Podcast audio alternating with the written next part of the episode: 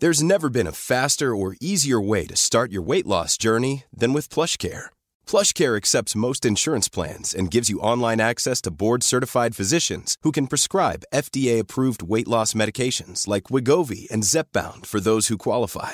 Take charge of your health and speak with a board-certified physician about a weight loss plan that's right for you. Get started today at plushcare.com slash weight loss. That's plushcare.com slash weight loss. plushcare.com slash weight loss.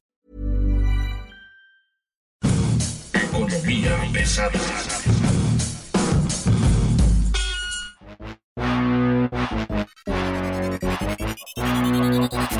¿Cómo están ustedes? Bienvenidos. Hoy estamos de regreso en Economía Pesada. Mi nombre es Luis Carriles, arroba Luis Carrujos. Bienvenidos a Economía Pesada. Hoy tenemos muchos temas. Este inicio de año, este año 2021, ha iniciado con todo. No llevamos ni 15 días y bueno, ya lo rompimos. Así es este negocio de la economía. De hecho, durante diciembre eh, nos lamentamos mucho no haber podido estar con ustedes pero creemos que hoy podemos ponernos al parejo. Y bueno, me acompaña Mario Alavés, editor de finanzas del Sol de México. ¿Cómo estás, Mario? Luis Carriles, muchas gracias y estamos arrancando el año con todo, con todo y malas noticias. Hoy sí tenemos para dar y regalar. Vámonos rápido. Yo quisiera tener rápido en la mesa los, los, los elementos de corto plazo que nos están afectando en la economía. Y el primero de ellos es la carta de los secretarios de Estado de Estados Unidos que le envían al gobierno de México, una carta que envían en el reclamo de cómo el marco energético mexicano con el gobierno de Andrés Manuel López Obrador se convierte en un problema para el gobierno de Donald Trump. La carta la envía el secretario de Estado Mike Pompeo, el de Energía Dan Roulet, al canciller Marcelo Ebrard y a las secretarias de Energía, Rocío y de Economía, Tatiana Cloutier. Hay que recordar rápidamente, Tatiana Cloutier eh, había puesto un Twitter donde decía que en caso de que Estados Unidos hiciera algún reclamo sobre el sector energético, sobre las políticas de que obstaculizan al sector energético pese a la reforma energética, eh, la Secretaría de Economía que ella dirige, eh, Tatiana Cloutier, estaría respondiéndole con el tema de los subsidios a Estados Unidos, ¿no? Los subsidios que paga Estados Unidos a sus agricultores. La carta, en términos eh, generales, que le envía desde Estados Unidos es dura, es fuerte, ¿no, Mario? Es bastante fuerte. La carta dice literalmente, pues, que nos mandan un saludo en estos tiempos extraordinarios y que, pues, dentro de este eh, marco del coronavirus, pues hay muchas preocupaciones, pero pues que siempre se han eh, visto los dos gobiernos para impulsar la prosperidad del TEMEC. Esto lo que sigue es literal. Sin embargo, eh, mientras hemos discutido con ustedes previamente, las recientes acciones regulatorias del gobierno mexicano han creado una incertidumbre de inversión en México. Más recientemente eh, tenemos preocupaciones de los reportes del memorándum del 22 de julio, que es eh, este memorándum en el que la Secretaría de Energía quiere darle una patada a las energías renovables, seguido por una reunión del 22 de septiembre con los reguladores quienes supuestamente fueron instruidos para bloquear los permisos al sector privado de, energía y sus proyectos y ejercer eh, su autoridad regulatoria para favorecer a las compañías estatales, es decir, a Petróleos Mexicanos y a la Comisión Federal de Electricidad. En conclusión, los funcionarios de Estados Unidos, los funcionarios de primer nivel de Estados Unidos, Mike Pompeo, Dan Burlett y Wilbur L. Ross, lo que reclaman es que las acciones regulatorias han generado incertidumbre. Eso es un problema que le está heredando. Yo no, yo no sé si podemos pensar que este es un problema que le está heredando Trump al gobierno de Joe Biden, que tiene su propia agenda, que tiene una agenda mucho más agresiva, que tiene una agenda mucho más verde y mucho más eh, enfocada al tema de la, de la descarbonización de la economía.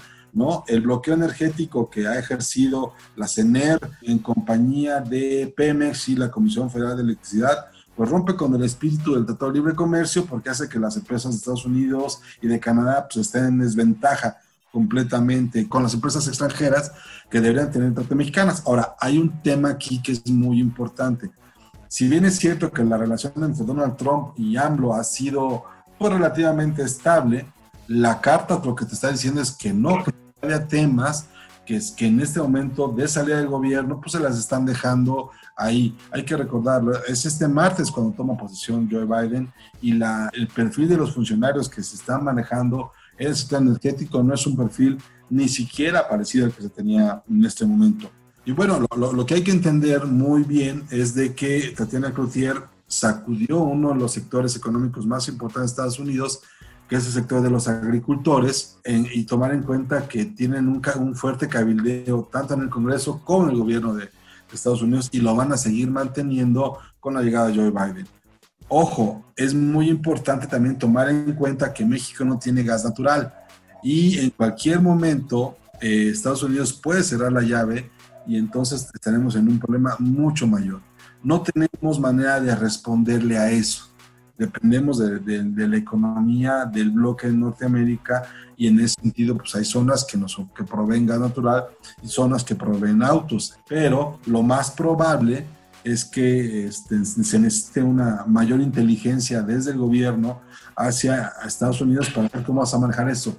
Es muy importante entender que el reclamo es, está más que sustentado. Las políticas energéticas han sido para bloquear a las compañías extranjeras y eso afecta, por supuesto, a las empresas de Estados Unidos y Canadá.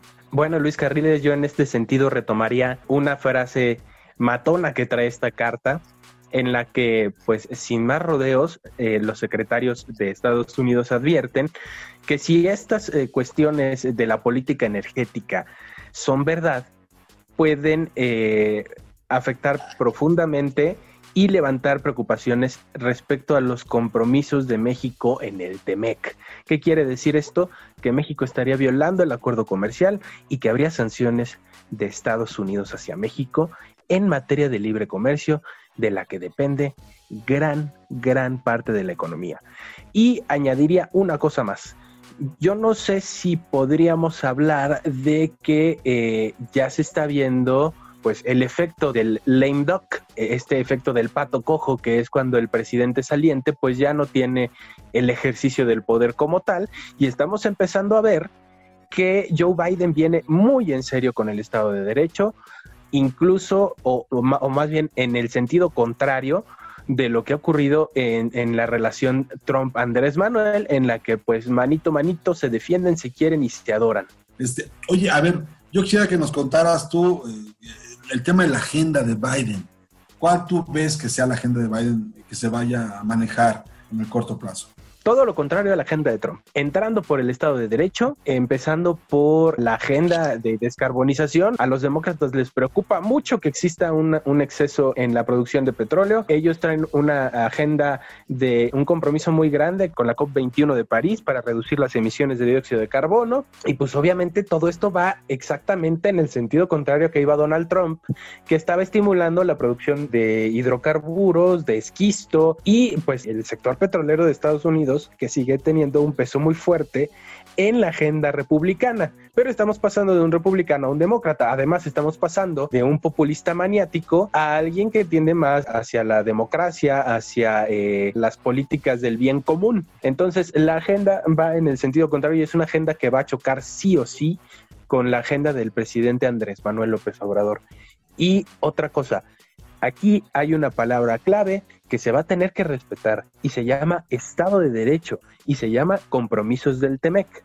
Negociaron con Trump, Trump puso las reglas, pero el gobierno que sigue las va a aplicar.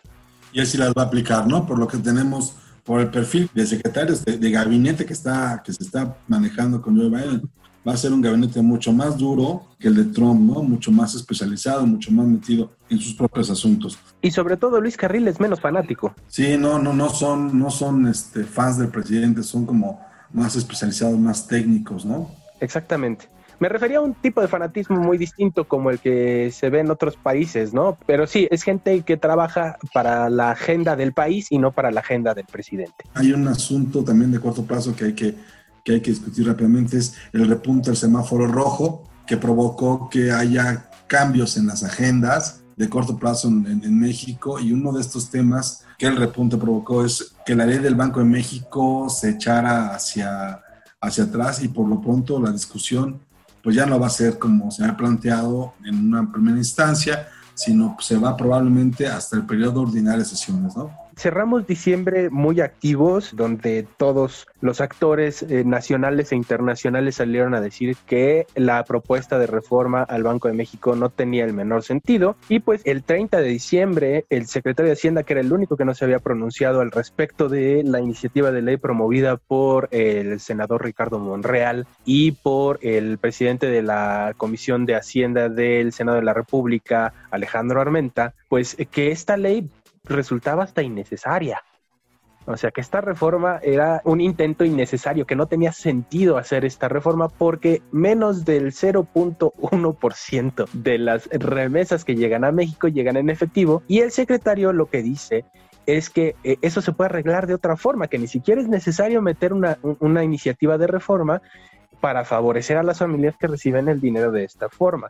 Y que lo más eh, eh, idóneo es impulsar que todo se haga a través de transferencias electrónicas que representan el 99.3 3% de las remesas que llegaron a México, de los 40 mil millones de dólares.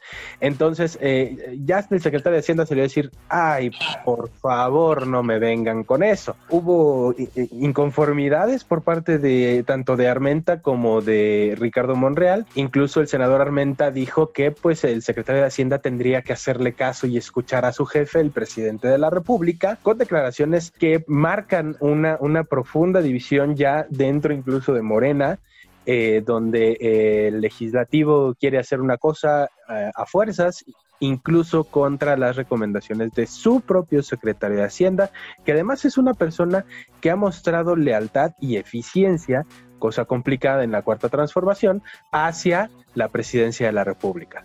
Hay que ver, hay que ver cómo termina eso. La ley de Banco de México tenía un claramente un objetivo tenía claramente un patrón de consumo. En los temas de corto plazo tenemos que hablar sobre esta discusión de los reguladores, desaparecer o no desaparecer. Tenemos información de que hacia mediados de febrero el presidente estaría enviando una propuesta de reforma a los reguladores en la que algunos reguladores deberían quedar dentro de las dependencias, el IFETEL dentro de la Secretaría de Comunicaciones y Transportes, la Comisión Reguladora de Energía dentro de la Secretaría de Energía y temas así, ¿no? Y el gobierno no tiene o no toma en cuenta el valor que los reguladores dan, que los reguladores autónomos dan a, la apertura económica, ¿no? Estamos hablando de que en aras de, de un austericidio, eh, de un gobierno pobrísimo, austero y demás, en un año electoral, pues buscan de como sea este, tener dinero en cash el asunto es si les alcanzan los votos legislativos para lograr una, reforma como esta. Es peligroso, ¿eh? es muy peligroso eh, meter a los organismos autónomos, regresarlos al, Estado, porque la diferencia entre el organismo autónomo, que es un regulador, es que las secretarías hacen política económica. Entonces, pues sí hay una gran diferencia en esto y a lo mejor sería bueno que tuviéramos una este, respuesta de parte. Bueno, lo que, sigue, lo que seguiría sería desaparecer el INEGI, ¿no? y regresar a la Secretaría de Economía. Bueno, en el tema de los reguladores, yo quisiera plantear otras dos posibilidades. O sea, la primera, explicar qué son los reguladores. Eh, eh, en términos futboleros, haga de cuenta que el estadio es la 4T y la cancha es de la 4T y ahí está Pemex por un lado y está una empresa privada del sector petrolero y el árbitro es la Comisión Nacional de Hidrocarburos. ¿Ok? Entonces aquí la Comisión Nacional de Hidrocarburos es independiente. El árbitro pita como tiene que pitar. Empieza el partido, todos juegan bien, eh, gana el sector privado y no hubo faltas, no hubo penales, nada polémico. Haga de cuenta que desaparecer o absorber eh, la Comisión Nacional de Hidrocarburos significaría que el árbitro sería el sobrino del dueño del estadio. Entonces, pues obviamente va a pitar del lado de Pemex. Los organismos reguladores autónomos han sido una pelea de más de 30 años de empujar desde eh, el punto de vista político democrático del país. Son una herramienta de la democracia y son una herramienta de la apertura económica que dan certeza a cualquier país que, se, eh, quiera eh, considerarse como serio ante los ojos del mundo. Y no sé si esto sea una cuestión de austericidio o de concentración de poder, porque el apagón del 28 de diciembre dejó muy claro la política de la Comisión Federal de Electricidad en manos de Manuel Bartlett. Y fue una una cuestión eh, que, que hasta pareció un reto. Hoy la explicación sigue siendo un reto y estamos a la espera de que alguien ponga una demanda penal, ¿no? Desde la CFE contra un documento que evidentemente es más falso que nada.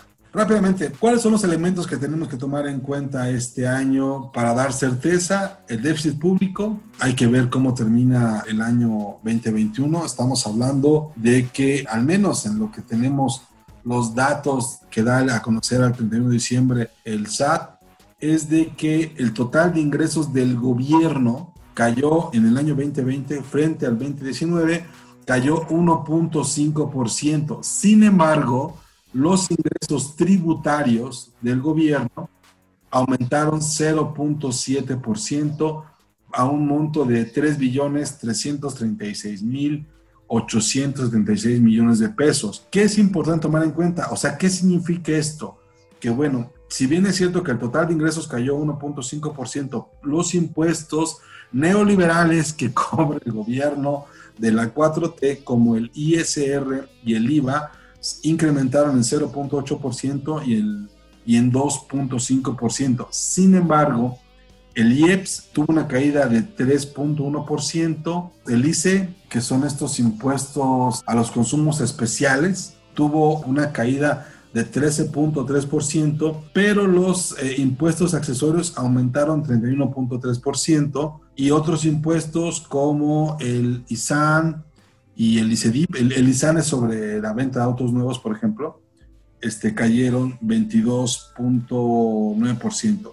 Los ingresos no tributarios cayeron 10.2%, o sea, hay una caída generalizada, casi, casi derivado del, del tema de la pandemia, pero los impuestos que se incrementan es el ISR, que es el impuesto que paga el trabajador sobre su salario formal, cuando trabaja de manera formal, el IVA, que es un impuesto al consumo, y los accesorios, ¿no? que es también lo mismo. Son unas cifras este, un poco contradictorias, ¿no? Porque si el total de ingresos cae 1.5%, lo que está demostrando la 4T es que para cobrar impuestos son maravillosos, 0.7%.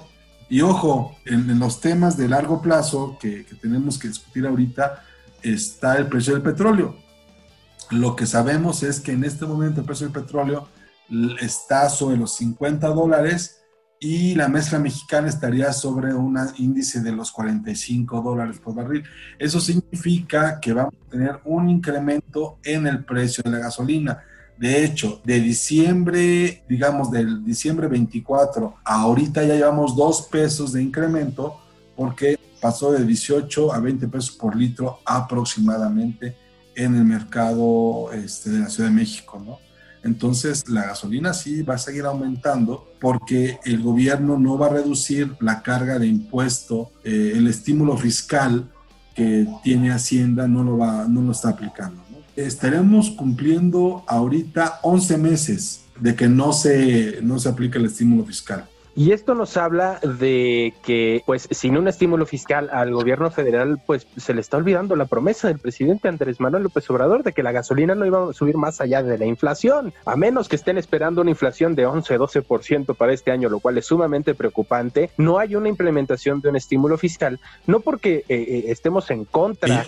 De, sí, pues, o sea, está, está estipulado que se iba a hacer como una especie de amortiguador. El tema es que eh, fue una promesa que hizo el presidente Andrés Manuel López Obrador y que se les está olvidando. No estamos diciendo que el estímulo fiscal sea absolutamente indispensable, pero sí que es una promesa que hizo el presidente Andrés Manuel López Obrador de que no iban a subir las gasolinas en términos reales, como le encanta esa frase al presidente. Eh, que, ¿Qué significa en términos reales? Que no suba más allá de la inflación.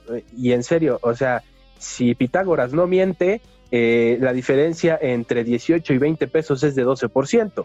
Entonces, pues si la inflación va a estar en 12%, qué temor. O si realmente ya se les olvidó la promesa por necesidad de dinero ante el austericidio, pues bueno, sería bueno que salieran a explicarlo, ¿no? Esa es una parte. Oye, tema de los sindicatos, estamos en esta semana que acaba de terminar, estamos leyendo lo, el análisis que está haciendo el Sindicato Nacional de Trabajadores Petroleros de la República Mexicana, el sindicato de Pemex, sobre la posibilidad de irse a huelga para que obligar a Pemex a que pague y bueno, este, pues los sindicatos se están alterando Y el sindicato petrolero lo que quiere es, lo que está exigiendo es de que su patrón Pemex le pague el contrato colectivo de trabajo que, que está firmado por ellos y sobre todo que deje de atrasarle los salarios a los trabajadores sindicalizados. Estamos hablando de, de 99 mil trabajadores sindicalizados de los 125 mil que tiene en este momento Pemex. Entonces, este, pues sí tiene un problema encima los Mexicanos. Y este puede ser un primer aviso sobre lo que viene porque también el SUTER ya comenzó a hacer reclamos a la Secretaría de Energía por el tema de la vacunación y tenemos a la CTM organizando este, cada vez más, este, no sé si política ficción o política sindical o las dos, pero tenemos, hay movimientos muy interesantes dentro de los organismos sindicales. Estamos viendo que las organizaciones sindicales que son afines a la 4T no están este, obteniendo las cuotas que esperaban y ya empiezan a buscar sus propias, eh, ¿cómo decirlo? Eh, cubrir sus propias necesidades, ¿no? Ojo, me gustaría hacer aquí dos paréntesis. El primero, la Secretaría de Energía, la secretaria de Energía Rocionale y el director de Pemex, Octavio Romero, sabían de los reclamos de Pemex desde agosto del año pasado. Y esto lo dice un acta de la Junta del Consejo Administrativo de Pemex publicada el 2 de septiembre. Eh, ahí eh, Octavio Romero dice que era un, tema de tintes políticos, pero pues si el sindicato va completo contra eh, la cuarta transformación o contra Pemex, pues quiere decir que tal vez no sea de tintes tan políticos. Otra cosa, se nos están olvidando por ahí los sindicatos de Aeroméxico y de Interjet. Las dos aerolíneas más grandes del país están enfrentando problemas con sus sindicatos. Interjet porque de plano no les paga absolutamente nada desde hace ocho quincenas y Aeroméxico porque les quiere congelar los salarios por los próximos cuatro años para cumplir con eh, las condiciones que le impusieron los acreedores que contrató a partir de su juicio de quiebra técnica en Estados Unidos que fue metido en julio del año pasado. Entonces, los sindicatos públicos y los sindicatos privados están metiendo presión porque los trabajadores están en condiciones muy, muy complicadas. Sobre todo seguimos sin apoyos para estimular el crecimiento económico por parte del gobierno federal. Se nos está viniendo una bola de nieve impresionante que va a acabar, esperemos que pronto, y que se le dé todo el éxito posible a la campaña de vacunación contra el coronavirus, en la que, por cierto, la Asociación Nacional de Tiendas de Autoservicio y Departamentales ya levantó la mano para decirle al gobierno federal, oye, dame chance de comprarla y se la vendo a quien la quiera comprar, ¿eh? Se supone que en el muy corto plazo llegan millones de vacunas de Sputnik, de la vacuna rusa. Entonces, bueno, pues hay, hay que esperar a lo mejor esa es la que van a estar vendiendo. Ojo con eso, la vacunación, el esquema de vacunación es muy importante para la recuperación económica, más allá del uso electoral que se le pueda dar a esta campaña de vacunación, más allá de, esta eh, agenda médico-política que se pueda dibujar en este 2021 hay que tomar en cuenta, y es en serio, que no podemos pensar en una campaña de vacunación que no esté ligada a la recuperación económica. Ese es un tema muy importante que hay que resolver en el muy, muy corto plazo.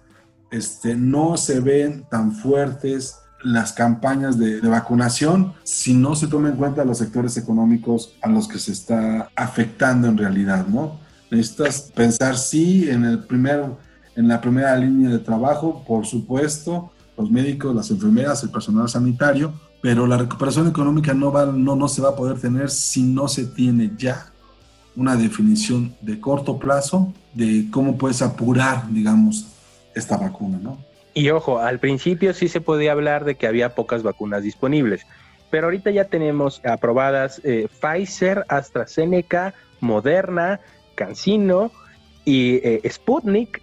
Y eh, Johnson Johnson planea sacar su vacuna en marzo, es decir, para el primer trimestre de, este año va a haber cinco vacunas diferentes disponibles que se van a tener que repartir entre todo el mundo, sí, pero en el que la escasez va a ser un tema que va a quedar relegado a segundo término. Oiga, y ya nada más para terminar, si ustedes de las personas que le dijeron, oye, es que WhatsApp va a compartir sus, tus datos de, con, con Facebook, y dice, salió corriendo de WhatsApp para irse a Telegram, aunque no lo use, hay que comentarle dos cosas. Primera, si usted sigue usando todos estos jueguitos de a qué artista me parezco o quién fuiste en el pasado o cómo eras en tu vida anterior, le está usted regalando más datos, muchos más datos de los que podría darle con WhatsApp. Y segundo, la decisión que usted está tomando de mudarse de WhatsApp, una empresa americana, para irse a Telegram, es darle sus datos ahora a una empresa rusa. O sea, básicamente el mensaje es, si no quiere regalarle sus datos a las redes sociales, no tenga redes sociales. Esto fue Economía Pesada, muchas gracias. Estaremos con usted la siguiente semana. Y no se olvide de escucharnos a través de las plataformas ACAS, Apple Podcast, Amazon Music, Google Podcast, Deezer y Spotify y también seguirnos en Twitter en arroba podcastom donde usted podrá encontrar toda la oferta auditiva que tiene la Organización Editorial Mexicana para ustedes, la organización periodística más grande de América Latina. Y esta semana le vamos a recomendar a profundo de Hiroshi Takahashi. Muchas gracias, buen día.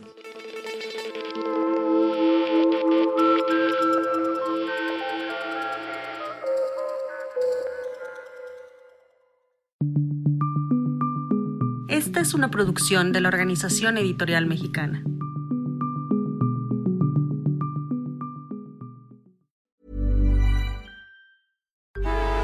Traffic jams, tailgating, pileups. Ugh, the joys of driving. How could it get worse? The federal government wants to have a say in what you drive. That's right. The Biden administration's EPA is pushing mandates that would ban two out of every three vehicles on the road today. Don't let Washington become your backseat driver. Protect the freedom of driving your way. Visit EnergyCitizens.org. Paid for by the American Petroleum Institute.